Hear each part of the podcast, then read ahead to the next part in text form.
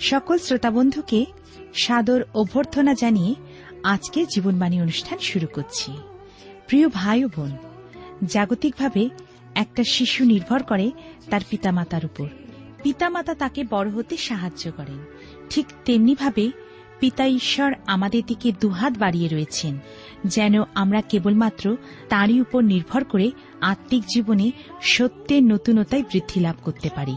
প্রিয় বন্ধু, এই জগতে চলতে গেলে আপনি কার উপর নির্ভর করবেন, জগতের না ঈশ্বরের?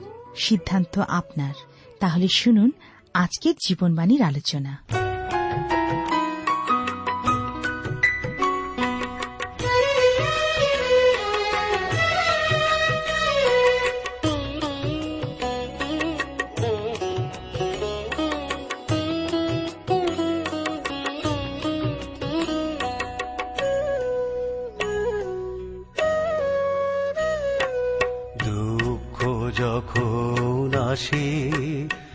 আমি তোমার পানে চাই। দুঃখ চলে গেলে প্রভু তোমায় ভুলে যায়।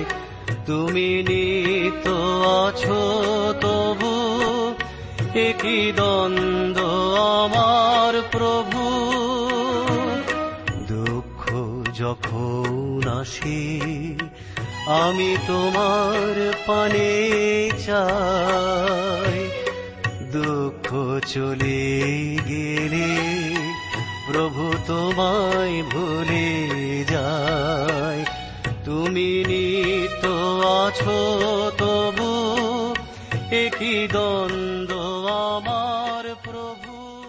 প্রিয় শ্রোতা বন্ধু, প্রভু খ্রিস্টের মধুর নামে আপনাকে জানাই আমার আন্তরিক প্রীতি, শুভেচ্ছা ও ভালোবাসা এবং আজকের এই অনুষ্ঠানে সাদর সম্ভাষণ। আমরা আবার আজ সেই ঈশ্বরের মধুর বাক্য আস্বাদন করতে এসেছি। বাইবেলে লেখা আছে, আস্বাদন করে দেখো সদাপ্রভু মঙ্গলময়। আজ আমরা সেই সদাপ্রভু, প্রভু যীশু ও পবিত্র আত্মার নামে সম্ভাষণ জানিয়ে আমাদের অনুষ্ঠান শুরু করছি। আর বিশেষ করে আজকের দ্বিতীয় রাজাবলীর উনিশের অধ্যায় আমরা প্রবেশ করব। আমরা দেখি রাজা হিসকিও ঈশ্বরের শরণাপন্ন হলেন এবং ভাওবাদী যিশায়ের ভাববাণী। এর আগের অনুষ্ঠানে আমরা শুনেছি যে হিসকিও রাজা যখন সিংহাসনে বসেন, তখন সেই অঞ্চলে অশান্তি, অরাজকতা ও নিরাশার যুগ ছিল। উত্তরের রাজ্য শেষে অসুরীদের দ্বারা অধিকৃত হয়েছে সেখানে। এবার অসুরীয় সৈন্যরা জিরুসালামের দরজায় এসে পৌঁছেছে। হিসকিও রাজাকে ভীত করতে এটাই ছিল যথেষ্ট। কিন্তু তার সাথে আবার এসে জুটেছে রবসাকির কটুক্তি, বিদ্রুপ ও ঠাট্টা।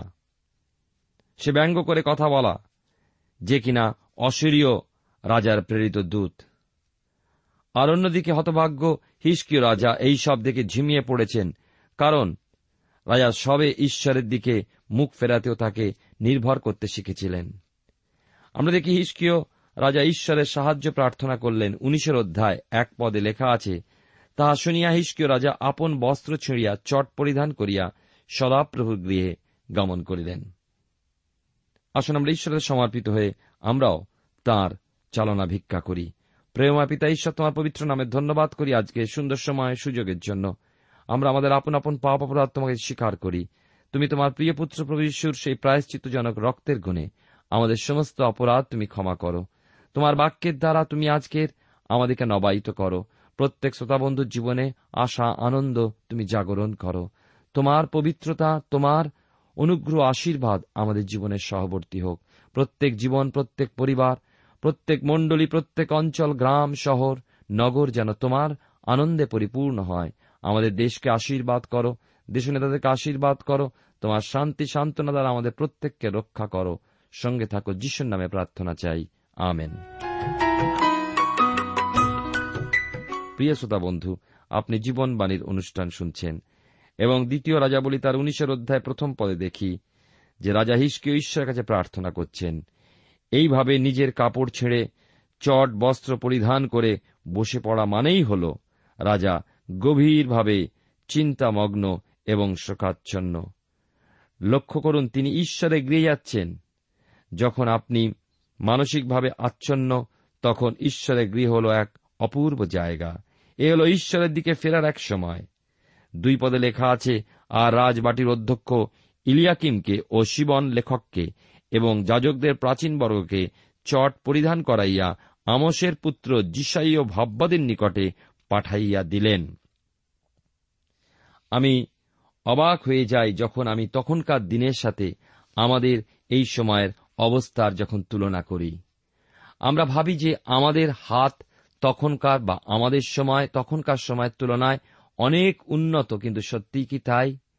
ভালো, যখন আমাদের দুঃসময় আসে, তখন কি আপনি কোনো রাজনীতিবিদ বা কোনো শিক্ষাবিদ বা কোনো নেতাকে আপনি কখনো ঈশ্বরের কাছে তাদের মুক্তির আবেদন জানাতে দেখেছেন? না। বরঞ্চ দেখে থাকবেন তারা বিশেষজ্ঞদের প্রতি দৃষ্টিপাত করেন, তাদের বক্তব্যে মনোনিবেশ করেন। আমি এরকম অনেক ঘটনার কথাই শুনেছি, কিন্তু দুঃখের বিষয় প্রিয় বন্ধু, সেই বোঝা দিন দিন বেড়েই চলেছে। আমাদের অসুবিধাজনক যেন আমাদের গ্রাস করতেই এগিয়ে আসছে। এমনকি গির্জা ঘরেও কদাচিৎ কাউকে আপনি ঈশ্বরের কাছে তার আর্জি জানাতে দেখে থাকবেন। আমাদের জাতির পক্ষে শেষ সুযোগ হিসেবে বলতে পারি ঈশ্বরের দিকে ছুটে আসা। ইতিহাস বলে প্রত্যেকটা জাতির ইতিহাস দুশো বৎসর পর্যন্ত চলে। ঈশ্বরের দিকে ফেরার পরিবর্তে প্রত্যেক সময় ওই একই আকাঙ্ক্ষা মানুষের মধ্যে। আগে যেমন আমরা একত্রিত হয়ে এই সমস্যার সমাধান করি বা জনসত্ত্ববিদ্যার দক্ষ যাই থাকুক না কেন, কোন সমস্যা দৃষ্টিকোণের বিভিন্নতা, এই একইভাবে ঔষধের ক্ষেত্রেও বিভিন্নতা বা পড়াশোনার ক্ষেত্রেও এইভাবে, মনোভাবে অনেক কিছুরই ক্ষেত্রে তারা বলে থাকে, তারাই আমায় পথ দেখাবে। প্রিয় শ্রোতা বন্ধু, এই সমস্ত বিশেষজ্ঞরা তাদের বুদ্ধি ও চিন্তাধারা দিয়ে আরও আরও অন্ধকারের পথে ঠেলে দিয়েছেন এবং আমরা তাই আজও সমস্যায় জর্জরিত। আমাদের প্রয়োজন কেবল ঈশ্বরের। কোন জাতিরই ঈশ্বরের ততটা প্রয়োজন হয়নি যতটা আজ আমাদের হয়। ঈশ্বরের ধন্যবাদ তার প্রয়োজনে তিনি ঈশ্বরকে জানতে ভোলেননি আর তাই ঈশ্বরের প্রতিনিধি স্বরূপ এসেছিলেন ভাওবাদী জিসাইও রাজার কাছে। তিন থেকে পাঁচ পদে লেখা আছে, তারা তাহাকে বলিলেন, হিসকিও এই কথা বলেন অধ্যকার দিন সংকটের অনুযোগের অপমানের দিন, কেননা সন্তানগণ প্রসবদ্বারে উপস্থিত, কিন্তু প্রসব করিবার শক্তি নাই। জীবন্ত ঈশ্বরকে টিটকারি দিবার জন্য আপন প্রভু অসুরাজের প্রেরিত রবসাকি যে সকল কথা বলিয়াছে, হয়তো আপনার ঈশ্বর সদাপ্রভু সে সমস্ত শুনিবেন এবং তাহাকে সেই সকল কথার জন্য তিরস্কার করিবেন যাহা আপনার ঈশ্বর সদাপ্রভু শুনিয়াছেন। অতএব যে অবশিষ্টাংশ এখনও আছে, আপনি তাহার নিমিত্ত প্রার্থনা উৎসর্গ করুন। তখন হিসকিয় রাজা দাসগণ জিসাইয়ের নিকটে উপস্থিত হইলেন জিসাইও তাহাদেরকে কহিলেন তোমাদের কর্তাকে এই কথা বলো, সদাপ্রভু এই কথা কয়েন, তুমি যা শুনিয়াছ, যাহা বলিয়া অসুরাজের দাসেরা আমার নিন্দা করে সেই সকল কথায় ভীত হইও না। লক্ষণীয় বিষয় হল এই যে, আমরা দেখছি যে হিসকিয় রাজা বলছেন হয়তো তাদের ঈশ্বর রব সাকির সমস্ত কথায় শুনবেন। লক্ষ্য করুন, তিনি বলছেন, ওদের ঈশ্বর আমাদের ঈশ্বর নয়। বেচারা হিসকিয় রাজা, হয়তো তিনি নিজ ঈশ্বর সম্বন্ধে খুব পরিচিত নন। কিন্তু এই সময় তার কাছে আবেদন রাখতে তিনি যথেষ্ট সচেতন। বস্তুত, এই মুহূর্তে তার কোথাও আবার জায়গাও নেই। ছয় সাত পদে দেখি আক্ষরিক অর্থেই ভবিষ্যৎবাণী পূর্ণ হল। লেখা আছে, দেখো, আমি তাহার মধ্যে এক আত্মা দিব এবং সে কোন সংবাদ শুনিবে, শুনিয়া আপন দেশে ফিরিয়া যাইবে, পরে আমি তাহারই দেশে তাহাকে খড়গ দ্বারা নিপাত করিব।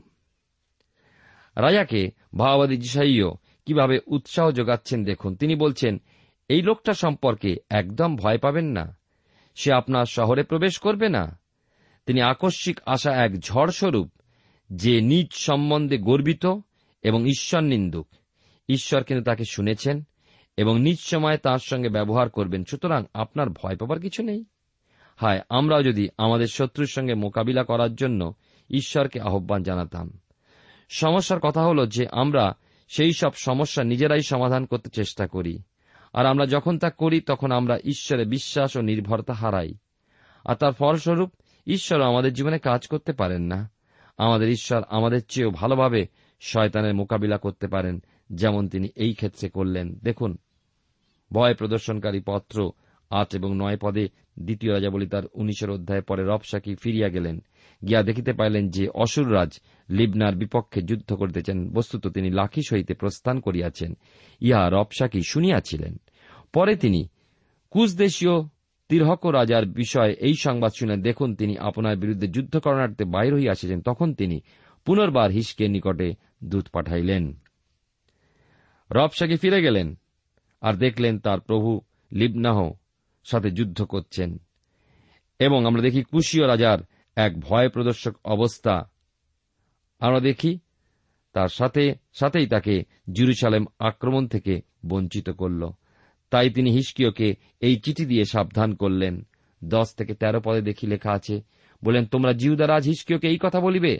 তোমার বিশ্বাসভূমি ঈশ্বর এই বলিয়া তোমার ভ্রান্তি না জন্মাউন। যে জুরুসালেম অসুর রাজের হস্তে সমর্পিত হইবে না। দেখো, সমুদয় দেশ নিঃশেষে বিনষ্টকরণ দ্বারা অসুরের রাজারা সমস্ত দেশের প্রতি যাহা যাহা করিয়াছেন, তা তুমি শুনিয়াছ। তবে তুমি কি উদ্ধার পাইবে? আমার পিতৃপুরুষগণ, যে সকল জাতিকে বিনষ্ট করিয়াছেন গোষণ হারন রেতসপ এবং তলসন নিবাসী এদন সন্তানগণ, তাহাদের দেবগণ কি তাহাদেরকে উদ্ধার করিয়াছে। আমরা দেখি তেরো পদে লেখা আছে, হমাতের রাজা, অর্পদের রাজা এবং সফরবইম নগরের হ্যানার উইব্বার রাজারা কোথায়? এ ছিল হিসকিয়ের পক্ষে এক বিরক্তিকর অবস্থা। অর্থাৎ অসুররাজ তার চলার পথে রাস্তা থেকে সব কিছু দূরে সরিয়ে ফেলেছেন। সুতরাং তিনি কি করে ভাববেন যে তিনি মুক্তি পাবেন? উনিশের অধ্যায়, দ্বিতীয় রাজাবলী তার চোদ্দ পদে দেখি। এখানে লেখা আছে, হিসকিয় দূতগণের হস্ত হইতে পত্রখানি লইয়া পাঠ করিলেন। পরে হিসকিয় সদাপ্রভু গৃহে উঠিয়া গেলেন এবং সদাপ্রভুর সম্মুখে তাহা বিস্তার করিলেন। প্রিয় শ্রোতাবন্ধু হিসকিয়ের মতন আমাদের উচিত এইভাবে আমাদের সমস্যার পত্রগুলো তুলে ধরা ঈশ্বরের সামনে।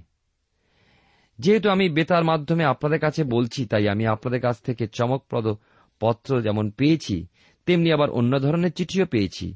আর আমি জেনেছি, অনেক আগেই, সেই সমস্ত বস্তু অনেক আগে ঈশ্বরের কাছে তুলে ধরতে।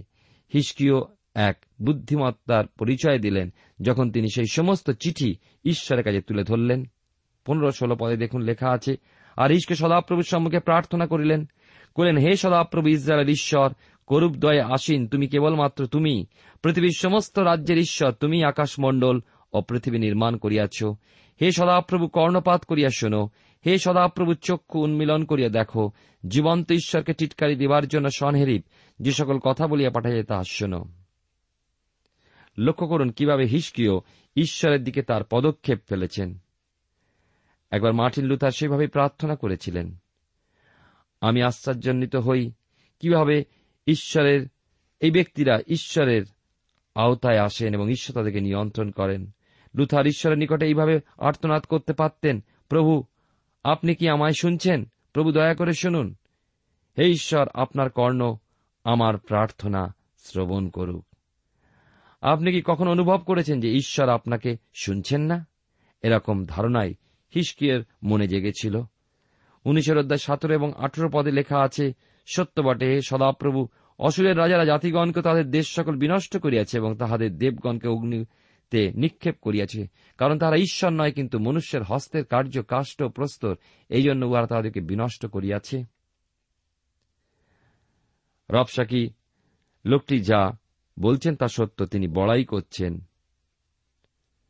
যখন তিনি বলছেন, অসুর রাজারা তাদের সম্মুখ যতদূর করে প্রত্যেক জাতি প্রতিমাদের আগুনে নিক্ষাপ করেছেন। দ্বিতীয় রাজা বলি তার উনিশের অধ্যায় উনিশ পদে লেখা আছে, অতএব এখন হে আমাদের ঈশ্বর, সদাপ্রভু বিনতি করি, তুমি তাহার হস্ত হইতে আমাদেরকে নিস্তার কর, তাহাতে পৃথিবীর সমস্ত রাজ্য জানিতে পারিবে যে হে সদাপ্রভু, তুমি কেবল তুমি ঈশ্বর। আমরা দেখি, কুড়ি পদে লেখা আছে, ঈশ্বর কি বলছেন? পরে আমসের পুত্র জিসাইয় হিসকের নিকটে এই কথা বলিয়া পাঠাইলেন, ইসরায়েলের ঈশ্বর সদাপ্রভু এই কথা কয়েন তুমি অসুররাজ স্বনরিবের বিষয় আমার কাছে প্রার্থনা করে যেত আমি শুনিলাম। ঈশ্বর কি বলছেন? যখন তুমি প্রার্থনা করছিলে, তখন আমি শুনেছি। একুশ বাইশ পদে দেখুন, সদাপ্রভু তাহার বিষয়ে যে কথা বলিয়াছেন তাহা এই অনুরাশিয়ন কন্যা তোমাকে তুচ্ছ করিতেছে, তোমাকে পরিহাস করিতেছে, জিরুসালেম কন্যা তোমার দিকে মাথা নাড়িতেছে, তুমি কাহাকে টিটকারি দিয়াছ, কাহার নিন্দা করিয়াছ, কাহার বিরুদ্ধে উচ্চ শব্দ করিয়াছ, ঊর্ধ্ব দিকে চক্ষু তুলিয়াছ ইসরায়েলের পবিত্রতমের বিরুদ্ধে। ঈশ্বর ইচ্ছা করেন অসুরগণের সৈন্যবল বিনষ্ট করার। তেইশ চব্বিশ পদে তুমি আপন দুধগণের দ্বারা প্রভুকে টিটকারি দিয়াছ, বলিয়াছ, আমি নিজ রথ বাহুল্যের দ্বারা পর্বতগণের উচ্চ মস্তকে লিবাননের নিভৃত স্থানে আরোহণ করিয়াছি। আমি তাহার দীর্ঘকায় এরস বৃক্ষ, উৎকৃষ্ট দেবদারু সকল ছেদন করিব। তাহার প্রান্ত ভাগস্থ বাসস্থানে উর্বর ক্ষেত্রের কাননে প্রবেশ করিব। আমি তাহা খনন করিয়া অসাধারণ জল পান করেছি। আমি আপন পদতল দ্বারা মিশরের সমস্তই খাল শুষ্ক করিব। এখানে দেখছি ঈশ্বর অসুরীয় রাজার গর্বের কথা পুনরুক্তি করে বলেন, পর্বত, মরুভূমি কিছুই তাকে স্তব্ধ করতে পারে না। আর তিনি নাকি জলের জন্য কূপ খনন করেন, এমনকি নদীও তাকে বাধা দিতে পারে না, আর তিনি তাদের শুষ্ক করার পথও খুঁজে পাবেন। এবার ঈশ্বর, গর্বিত, সেই অসুরীয় রাজকে উল্লেখ করেই বলছেন যে কোনো জাতির উত্থান ও পতনের কারণস্বরূপই হলেন তিনি। যেমন যিশয় ভাববাদী পূর্বেই বলেছেন, ঈশ্বর অসুরীয়দের তার ক্রোধের দন্তস্বরূপ এবং তার যষ্টি অবজ্ঞা মিশ্রিত ক্রোধের পাত্র বলেই উচ্চারণ করেছেন যিশায় তার দশ অধ্যায় পাঁচ পদে। পঁচিশ, ছাব্বিশ পদে দেখি কি লেখা আছে এখানে। বলা হয়েছে, তুমি কি শোনো নাই যে আমি দীর্ঘকাল অবধি ইহা নিরূপণ করিয়াছিলাম, পূর্বকালে ইহা স্থির করিয়াছিলাম? আমি এখন ইহা সিদ্ধ করিলাম, তোমার দ্বারা দৃঢ় নগর সকল বিনাশ করিয়া ঢিবি করিলাম আর তন্নিবাসীগণ ক্ষীণহস্ত ক্ষুব্ধ লজ্জিত হইল, তাহারা ক্ষেত্রের শাক ও নবীন তৃণ ছাদের উপরিস্থ ঘাস ও পক্ষকোনা হইতে শোষিত শস্যের ন্যায় হইল। অর্থাৎ ঈশ্বরের জন্যই তারা কোনো ফলোৎপাদনে বাধা সৃষ্টি করতে পারেননি, কারণ সদাপ্রভি তাদের হৃদয়ে ভয়ের সঞ্চার করেছিলেন। সাতাশ, আঠাশ পদে ঈশ্বর বলেন, তুমি আমার দেশে অনুপ্রবেশ করেছ, তুমি অহংকার করেছ এখন আমি নাকে বড়শি গেঁথে ফেলে তোমাকে আমার দেশ থেকে দূর করে তোমার নিজ গৃহে পাঠাব। উনত্রিশ পরে দেখি লেখা আছে, আর হে ইস্কিও তোমার জন্য এই চিহ্ন হইবে। তোমরা এই বৎসর শত উৎপন্ন শস্য ও দ্বিতীয় বৎসর তাহার মূলোৎপন্ন শস্য ভোজন করিবে। পরে তোমার তৃতীয় বৎসরে বীজ বপন করিয়া শস্য কাটিবে এবং দ্রাক্ষাক্ষেত্র করিয়া তাহার ফল ভোগ করিবে। এবার ঈশ্বর হিসকিয়কে উদ্দেশ্য করে বলছেন, স্পষ্টতই অসুরীয় সৈন্যদলের জন্যই জিরুসালামের চাষিরা বীজ বপন করতে পারেনি। ঈশ্বর এও প্রতিজ্ঞা করলেন যে নিজে থেকে জন্মায় এমন কিছু তাদের আহারের পক্ষে যথেষ্ট জন্মাবে এবং তৃতীয় বৎসরে শান্তিতে তারা শস্য বপন ও ছেদন করবে। স্বনেরীপ ও তার সৈন্যদল তাদের আশেপাশে থাকবে না তাদের শস্য ধ্বংস করার জন্য। তিরিশ থেকে বত্রিশ পদে দেখি, আর জিহুদা কুলের যে রক্ষাপ্রাপ্ত লোকেরা অবশিষ্ট আছে, তাহারা আবার নিচে মূল বাঁধিবে ও উপরে ফল দিবে। কেননা জিরুসালেম হইতে অবশিষ্ট ব্যক্তিরা শিওন পর্বত হইতে রক্ষাপ্রাপ্ত লোকেরা নির্গত হইবে। বাহিনীগণের সদাপ্রভু উদ্যোগ ইয়া সাধন করিবে। অতএব অসুর রাজের বিষয় সদাপ্রভু এই কথা কয়েন, সে এই নগরে আসিবে না, এখানে বান ছাড়িবে না, ঢাল লইয়া ইহার সম্মুখে আসিবে না ইহার বিরুদ্ধে জাঙাল বাঁধিবে না। ভাওবাদী এক সাহসিক উক্তি করলেন, কিন্তু তা ছিল প্রভুর বাক্য। আমি কিন্তু নিশ্চিত যে জিরুসালেমবাসীদের মনে সন্দেহ জেগেছিল এই নিয়ে যে ভাববাদী যিশাইয় সত্যি ঈশ্বরের কোনো ভাববাদী কিনা। ভাববাদী যিশাইয় যখন ভাববাণী করেন যে এক চিরকুমারীর গর্ভে এক সন্তান আসবেন, তখন হয়তো লোকে সম্ভবত বলেছিল, কত মহৎ এক ভবিষ্যৎবাণী। আর কখন ঘটবে? ভালো প্রশ্ন, কিন্তু তার পূর্ণতা এসেছিল আরও প্রায় সাতশো বছর পরে। আর তা দেখবার জন্য সেই শ্রোতাদের সুযোগ হয়নি, কিন্তু এই সময় যিশাইও যে ভাববাণী করছেন, তার পূর্ণতা আসতে কেবল কদিন লাগবে। এখানে অসুরীয় সৈন্যরা জিরুসালামের দরজায় তাদের ছাউনি বিছিয়েছে। এই বৃহৎ সেনাদল তাদের সম্মুখে থেকে সবাই এবং প্রাথমিক যুগে এখন তারা ভয়গ্রস্ত। কিন্তু তারা বলছে যে তারা জিরুসালামে প্রবেশ করবে এবং একটা তীরও তারা শহরের দিকে ছুটবে না।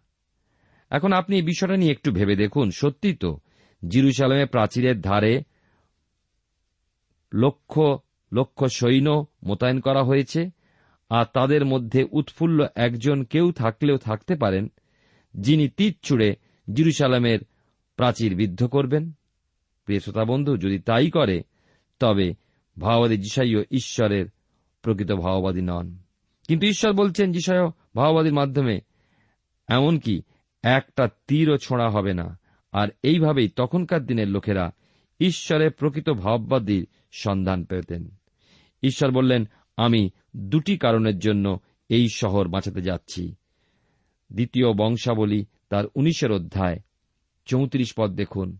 কারণ আমি আপনার নিমিত্ত, আপন দাস দাউদের নিমিত্ত এই নগরের রক্ষার্থে ইহার ঢাল স্বরূপ হইব।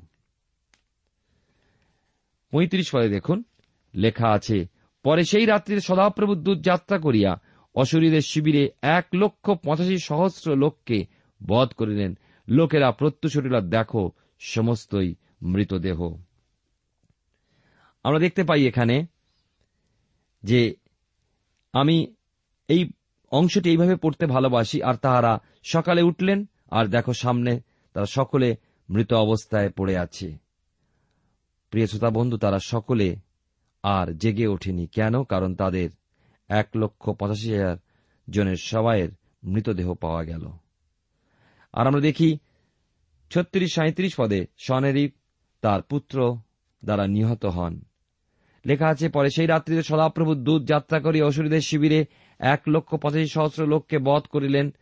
লোকেরা প্রত্যুষুটিল, দেখো সমস্তই মৃতদেহ। অতএব অসুররাজ সনেরি প্রস্থান করিলেন এবং নিরবিতে ফিরিয়া গিয়া বাস করিলেন। পরে তিনি যখন আপনার দেবতা নিঃশ্রকের গৃহে প্রণিপাত করিলেন, তখন অদ্রম্যলক ও শরেৎসর নামক তাহার দুই পুত্র খড়গ দ্বারা তাহাকে আঘাত করিল, পরে তাহারা অরারট দেশে পলায়ন করিল, আর ঈশ্বরহদ্দন নামক তাহার পুত্র তাহার পদে রাজা হইল। প্রিয় শ্রোতা বন্ধু, এইবারে আমরা আসব কুড়ির অধ্যায়।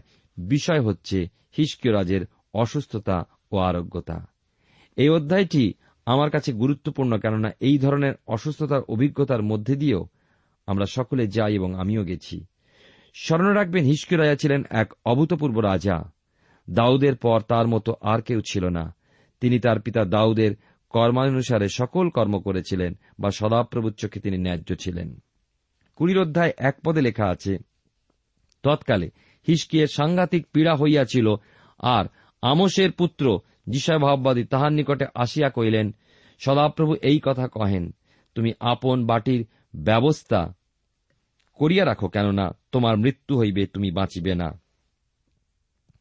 আমরা দেখি এই অংশে বিশেষ করে লেখা আছে এখানে যে হিসকিয়ের পীড়া সম্বন্ধে শাস্ত্রে তিনবার উল্লেখ করা আছে। দ্বিতীয় রাজা বলি দ্বিতীয় বংশাবলী, তার বত্রিশের অধ্যায় এবং দিশা ভাববাদী পুস্তকের আটত্রিশের অধ্যায়। এবং প্রত্যেক জায়গায় কিছু কিছু করে কথা তার সম্বন্ধে বলে। এটা নিশ্চয়ই করে বলা যেতে পারে যে যিশায়ের পক্ষে এই মৃত্যু পরোয়ানা হিসকিয়ের জন্য জারি করাটা একটা কঠিন কাজ ছিল। আসলে এই রকম মৃত্যু আমাদের সকলের জন্যই জারি করা রয়েছে। কিন্তু আমরা সেই ঘণ্টার কথা জানি না, সময়ের কথা জানি না। বাইবেল শাস্ত্র এখানে বলে, ইব্রিয় তার নয়ের অধ্যায় শতাশ পদে মানুষের জন্য একবার মৃত্যু, তারপরেই বিচার নিরূপিত রয়েছে। সেই সময়ক্ষণ ঈশ্বর নিয়োজিত যদি আমরা প্রত্যেকেই জানতাম আমাদের মৃত্যুর সময়, তবে তা কি আমাদের জীবনে চলার পথ বদলাত না? এমনকি অনেক খ্রিস্টান বলেন, মৃত্যু ভবিষ্যতের কথা, তার সম্বন্ধে দুশ্চিন্তা করার সময় এখন নয়। ভালো, আমরা সেই সম্বন্ধে দুশ্চিন্তা না করলেও আমাদের এমনভাবে জীবনযাপন করতে হবে যেন মৃত্যুই আমাদের লক্ষ্য এইভাবে। প্রিয় শ্রোতা বন্ধু, বহু বৎসর আগেকার কথা, একদিন যখন এক যুব মন্ত্রী তার ক্যান্সার রোগ সম্বন্ধে ডাক্তারের কাছে জানতে পারল এবং জানল যে তার সীমিত সময়, তখন তিনি তাদের বন্ধুদের চিঠি লিখলেন, আর সেই বন্ধুদের তালিকায় আমার নাম থাকাতে আমি তার চিঠি পড়লাম, কিন্তু সেই চিঠি পড়ে আমি অবাক হলাম। সেই চিঠির একটা অংশ আপনাদের কাছে তুলে ধরছি। শেষ কদিনে আমি একটা জিনিস আবিষ্কার করলাম। যখন একজন খ্রিস্টান মৃত্যুর চিঠি বা পরোয়ানা পায়, তখন তার কাছে প্রতিটি মিনিটে সে আসল মূল্যায়ন দেয়। আমার মাছ ধরার ছিপ, আমার বই, একটা ছোট বাগান, যার এক সপ্তাহ আগে কোনো মূল্য ছিল না। আর সেই সব কথায় মাথায় রাখলে আমরা হিসকিয়ের কথা বুঝতে পারব। প্রিয় শ্রোতা বন্ধু, আগামী অনুষ্ঠানে সে বিষয়ে আরও শুনব। আসুন ঈশ্বরের সমর্পিত হয়ে প্রার্থনায় যাই। মঙ্গলের আখর ঈশ্বর তোমায় ধন্যবাদ দিই। তোমার বাক্য আমাদের কাজকে স্মরণ করিয়ে দেয়। রাজা হিসকিয়ের মতন আমাদের উপরেও মৃত্যু পরোয়ানা লেখা আছে। সেই সময় সময়ক্ষণ আমরা কেউ জানি না, কিন্তু একদিন আমাদের আসবে। আমাদেরকে বাস্তবতে শেখাও যেন আমরা প্রস্তুত থাকি। মৃত্যুর পরে কোথায় যাব তার যেন প্রশ্ন এবং তার সদুত্তর আমাদের জানা থাকে। তুমি যে আমাদের পথ করে দিয়েছ, মৃত্যুর পরে অনন্ত জীবন তোমার পুত্রেতে বিশ্বাসের মধ্যে দিয়ে তা যেন বুঝতে পারি এবং বিশ্বাস করতে পারি। প্রত্যেক শ্রোতা বন্ধুকে আশীর্বাদ করো। যিশুর নামে প্রার্থনা চাই। আমেন। জীবন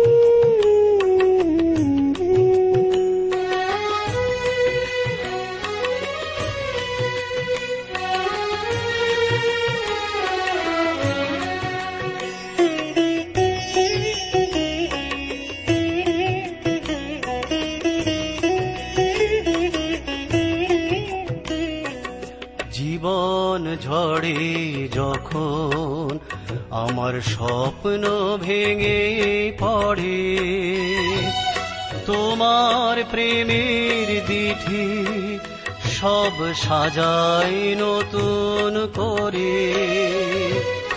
জীবন ঝড়ে যখন আমার স্বপ্ন প্রিয় শ্রোতা বন্ধু এতক্ষণ শুনলেন বাইবেল থেকে জীবনবাণীর আজকের আলোচনা। আমাদের অনুষ্ঠান কেমন লাগল? যদি এই বিষয়ে আপনি আরও কিছু জানতে চান এবং আপনার যদি বাইবেল না থাকে, তাহলে বাইবেল ছাড়া এই অনুষ্ঠান আপনি কেমনভাবে বুঝতে পারছেন, আমাদের ঠিকানা শীঘ্রই লিখে জানান। আমরা খুব খুশি হব যদি আপনি চিঠির সাহায্যে বা ফোনে এস এম এস এ অথবা ইমেলের সাহায্যে আমাদের সাথে যোগাযোগ করেন। আমাদের ঠিকানা হল Jibanbani T W R India post box number এক ছয় নয় দুই পাঁচ, কলকাতা, সাত লক্ষ চৌত্রিশ। আবার বলছি Jibanbani T W R India post box number এক ছয় নয় দুই পাঁচ, কলকাতা, সাত শূন্য শূন্য শূন্য তিন চার। আমাদের ইমেলের ঠিকানা হল Bengali TTV at radio eight eight two dot com আবার বলছি Bengali TTV at radio eight eight two dot com আমাদের phone number two four three eight double zero four five two four three eight double zero four five এবং আমাদের mobile নাম্বারটা লিখে নিন nine four double three four nine seven two three five আবার বলছি nine four double three four nine seven two three five. আজকের সময় এখানেই শেষ। বিদায় নিচ্ছি। নমস্কার। তুমি আসবে আমার ঘরে। জাগিয়ে আমায় দিও। ডেকে তোমার নতুন স্বরে। এবার যখন প্রভু আসবে আমার ঘরে। জাগিয়ে আমায় দিও, ডেকে তোমার নতুন স্বরে। নতুন প্রভাতেরি তোমায় নতুন করে পাই। দুঃখ চলে তোমায় ভুলে যায় যত দ্বন্দ্ব থাকো তবু তুমি নিত আমার প্রভু। দুঃখ যখন আসি, আমি তোমার পানি চাই। দুঃখ চলে